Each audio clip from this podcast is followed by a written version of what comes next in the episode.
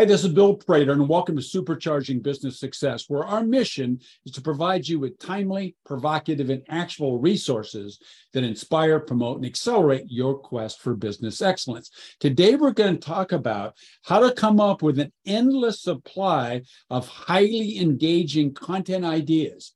And we'll do that in just seven minutes with Andrew Ryder. Now, Andrew is a content marketing strategist an email copywriter who's helped entrepreneurs grow and keep an engaged audience, create content faster, and never, never run out of ideas. Andrew, I'm looking forward to having you explain how in the world you do that. And so start by telling us who your ideal client is.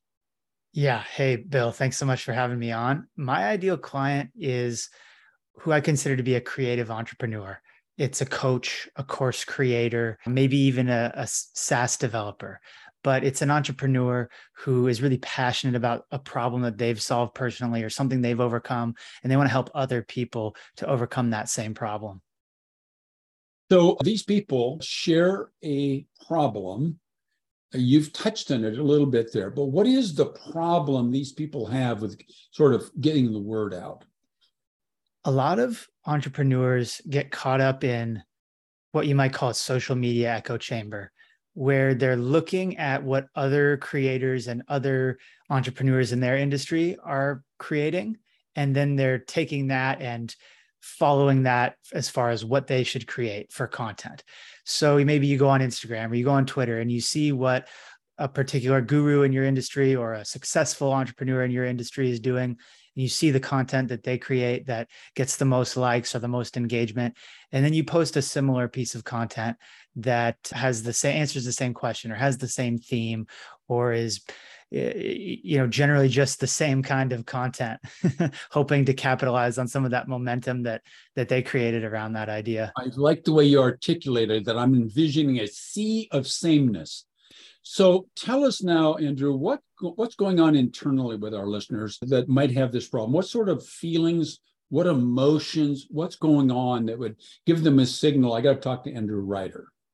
Yeah, definitely. It definitely ranges, but I think it starts out as sort of a frustration that you're posting all of this content, you're doing all of this hard work, you know that your ideas are good, you know that your program is good, but nobody's paying attention you're posting and posting and, and working so hard and nobody's paying attention. And that starts to lead you down this this rabbit hole of you, you start to get negative self talk going on in your head. You don't want to sit down to work to write.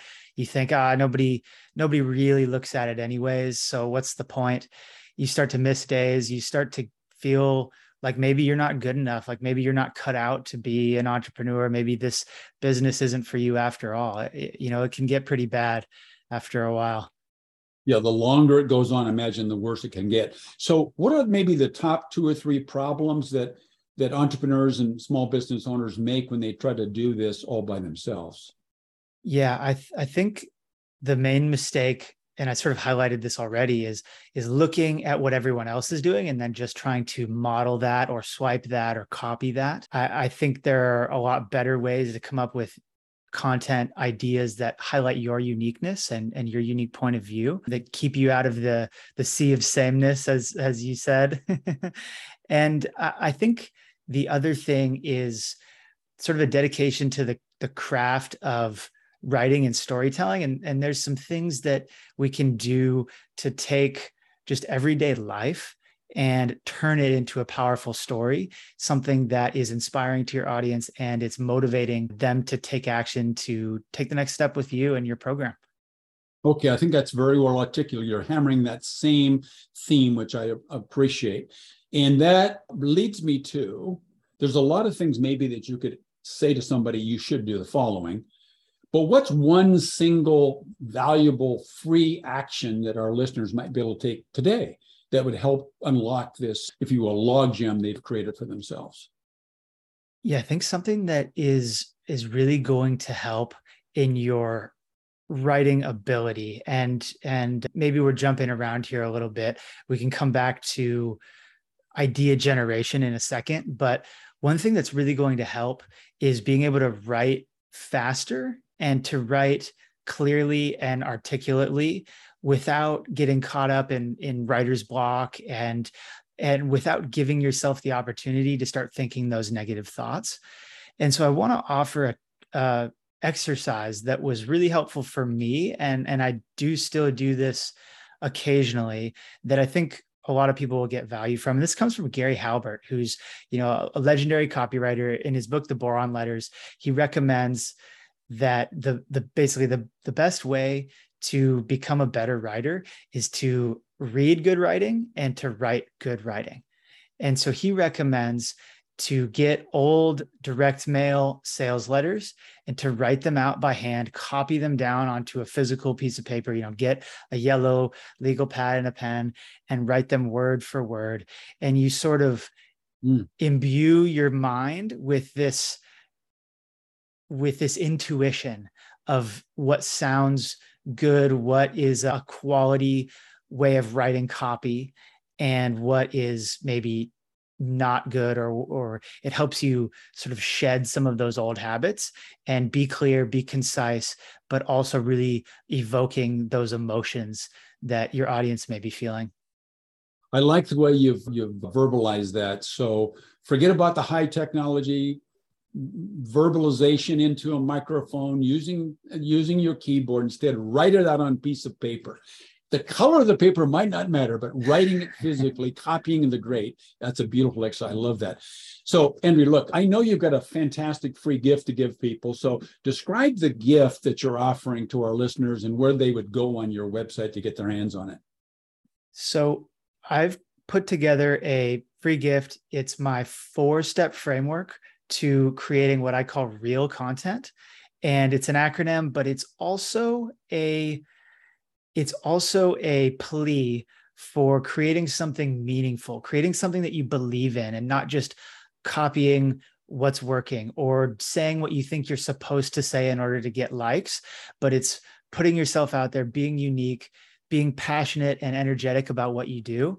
And I think it'll really help people who are trying to create more content for social media, for email, for their podcast, whatever it is, to tell inspiring stories and to call their audience to action.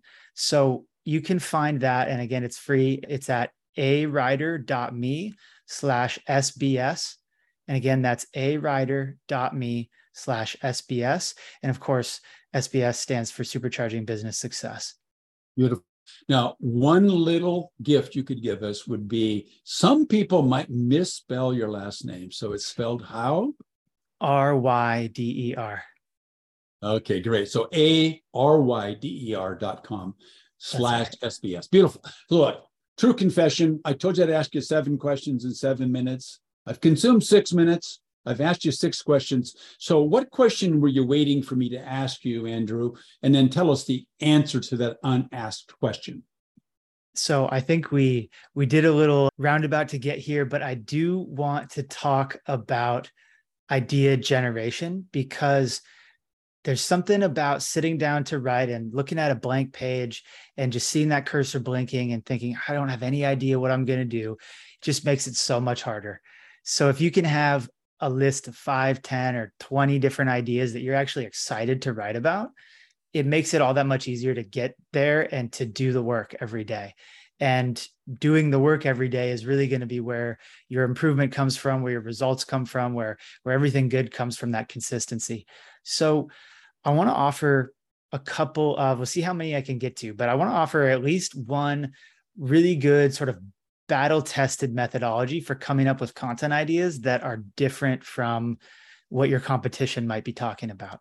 So, the first way that I recommend would be to go on Netflix and write about what shows you enjoy or what movies you enjoy or what movies are popular or what everyone else is enjoying and watching. And, and the reason for that is because Netflix is spending millions of dollars in writing and developing these stories that they tell. You know, that's what a movie is. That's what a show is, is just someone telling a story. It might be a different format than your daily email newsletter or your your tweets that you write, but the story has been worked and reworked and worked again to the point where it's really refined because they have to tell great stories. So if even if you don't consider yourself to be an awesome storyteller, an awesome writer, you can borrow these stories and use them to entertain your audience and also then tie it into a lesson that can be valuable to them for whatever problems they're struggling with. And then there's an added benefit there too, where you can sort of tie in some of the celebrity factor, some of the uh, social proof of having a name actor or someone sort of endorsing this approach. You know, the example that comes to mind would be learn the learn the Tom Cruise system for looking better at in your 50s than you look in your 30s right? That would be the the top gun maverick sort of bullet point or headline right? You know everyone was watching that movie thinking i don't know how this guy looks so good eh, better even than he looked in the original top gun movie you know? And uh, so there's that built in there's that built in credibility just by borrowing the movie story right? So here's one huge advantage about my seven minute format. You are a resource rich man everybody that's listening. He even started off and said, I'm going to give you one idea of a bunch that I have. So you got to reach out and, and, get a hold of Andrew, and particularly his free gift, and enjoy that. So, Andrew, thanks very much for spending your time with us, sharing some of your wisdom. It was fantastic. Yeah, thank you, Bill. Appreciate it. So, everybody, in closing, let's focus on a single fact, and that is that our businesses do not become extraordinary in a single moment. Instead, they get there as a result of the owner first strategically identifying specific problems that's holding them back at this moment and then deciding on a strategy to solve it. Now, you'll find the specific step by step roadmap at businessmastery.university. So we'll see you there right away. Thanks for listening, Andrew. Thanks for sharing your time with us.